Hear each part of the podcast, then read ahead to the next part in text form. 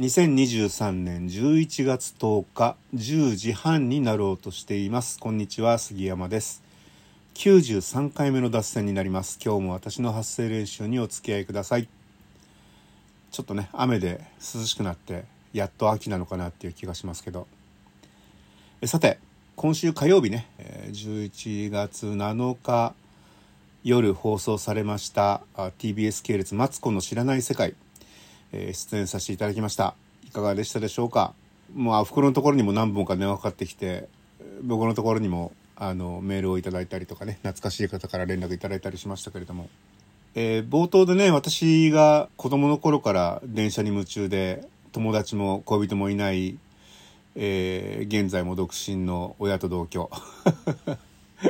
行動寺というキャラで紹介されまして。まあ、成り行きでああなっちゃったんですけど、まあ、もうどうでもいいや、そこはとか思ってたんですけどね。えー、まあ、そこはまあ、皆さんなんか普通にスルーしてくれたみたいなんですけど、放送後にね、いや、俺とは友達じゃなかったのかよとかね、私とデートしたの覚えてないのとか、そういうあの、お叱りをいただくかと思ったんですけど、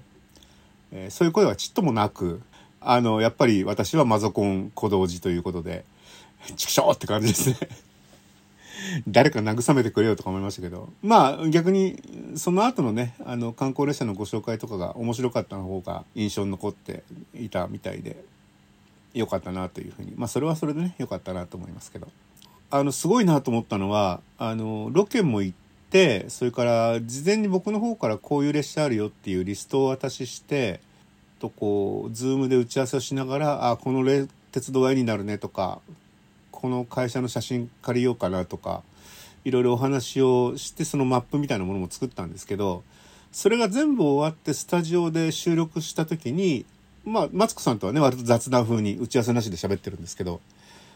あのそういうところでちょっと出てきたあの列車の動画とか写真とかもちゃんと後からね追加取材されていて仕上がりを見てさすがテレビの人はすごいなと思いました。例えばその静岡鉄道のプロレス列車っていうのはまあ面白いから紹介しようかって話をしたんですけど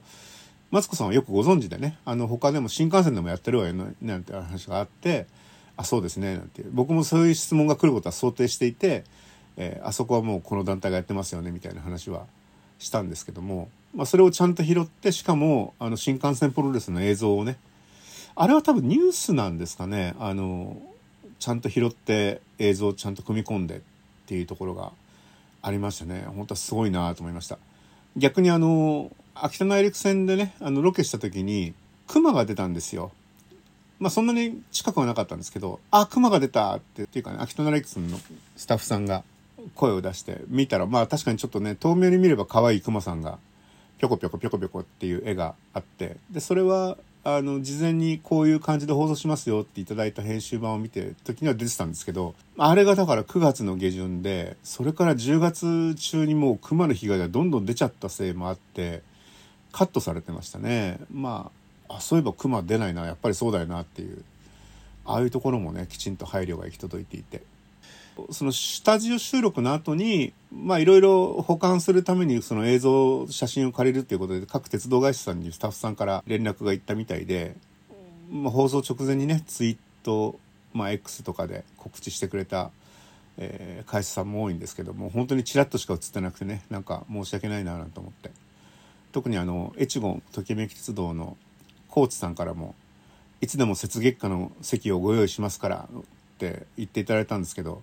もうその時点でねあのロケもスタジオ収録も終わってたんでごめんなさいねっていう感じですね。またあの機会があったらお願いします。基本的にはあの僕が乗ったことのある列車お伝えしていたんで乗ったことない列車についてはあんまり僕も語れないのでと長丸海峡号については自腹で昔行ったことがあって、えー、秋田内陸線に関しては月刊文藝春秋の取材で行ったことがあってっていうようなところですごく面白かったですよっていう話をしてる中でじゃあここにしましょうっていうふうになったんですよね。えー、またねあの機会があったら是非お願いします。僕の前にね鉄道関係のネタやってたのは桜井寛先生ですね写真家の。あの方も世界中でねあの写真撮ってらっしゃってもういい絵もいっぱい持ってらっしゃって、えー、お話も詳しいですしねまあスタジオ収録の時もあの僕が出る前にねあの鉄道ネタだから桜井先生でしょなんてお話をマツコさんがされてらっしゃって違いますなんていう話で僕みたいな普通の差が出てきたんで ななんだこの人みたいな顔されて ましたけどでまあ収録の後杉山さんと桜井さんは「あの親しいですか?」って言われて、まあ、親しいっていうかまあ大先輩なんでねあの一度録問でねあの信濃鉄道のあの取材でご一緒させていただいてえあの実はお家も近いっていうことが分かっていろいろ盛り上がりましたんですよなんて話をしましたけれども。桜井さんの方がいいよね。おしゃれだしね。あの登場してるシーンを一回あの見せてもらいましたけど、えー、まあそんなわけで、えー、また機会があったらね鉄道会社さんご協力をお願いいたします。えー、私の2回目があるかどうかは分かんないです。あんななんで。呼び方をどうしましょうっていう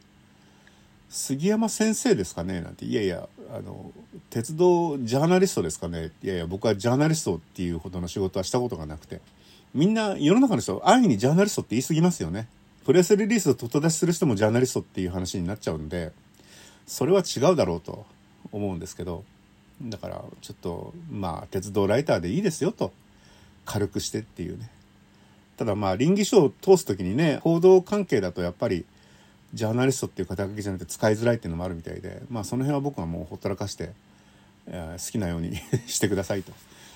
ちなみに僕はジャーナリストって受賞したことはないですよっていう話をしまして、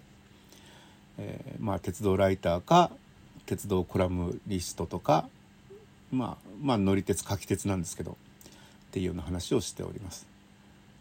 ね、ジャーナリストとか先生とか先生って言われる感じでもないななんて思ってずっとやってて、そしたら、まあ、これまた別件なんですけどあの、まあ、インタビュー取材というかメールで取材を受けていて、えー、あれ何の話だっけな？鉄オタを分類するみたいなあの取材を受けましてまあね撮り鉄乗り鉄模型鉄とかいろいろあるんですけどあの分類ってどうなってんのっていう取材があって、まあそれに一応行動的な分類と趣味の対象の分類ってのがあるんですよって話をして、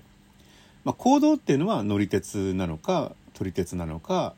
模型鉄なのかで、分類鉄で言うとその蒸気機関車が好きだったり、ね、駅が好きだったり、時刻表が好きだったりっていうような感じになってくんですけど、みたいな話をしたんですけど、上がってきた原稿を見たら、あの、杉山先生みたいなこと書いてあって、えー、先生ですか？っていうね。なんか、鉄道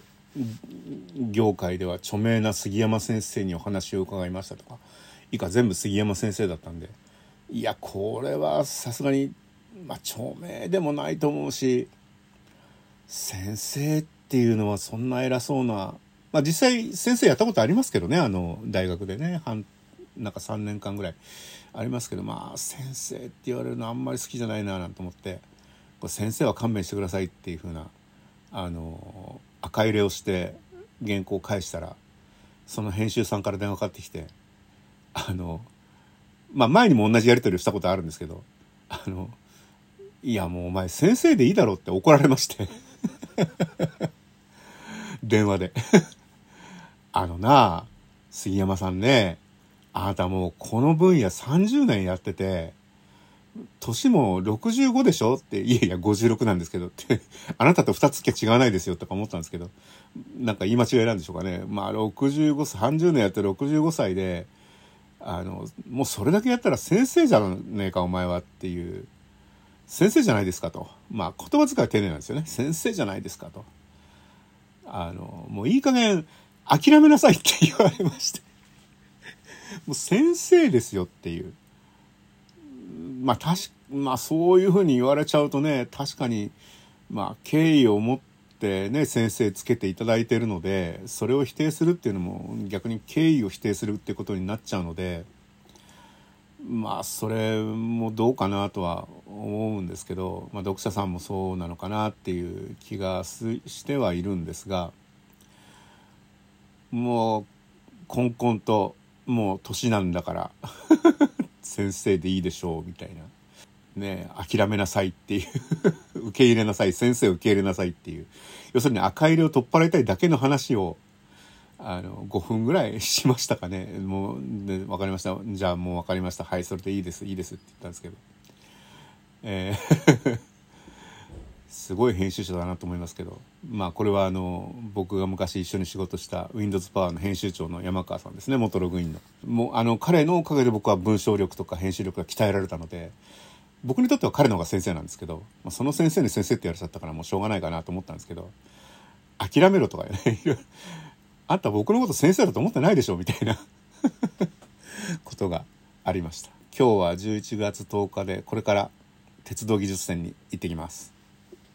さよなら。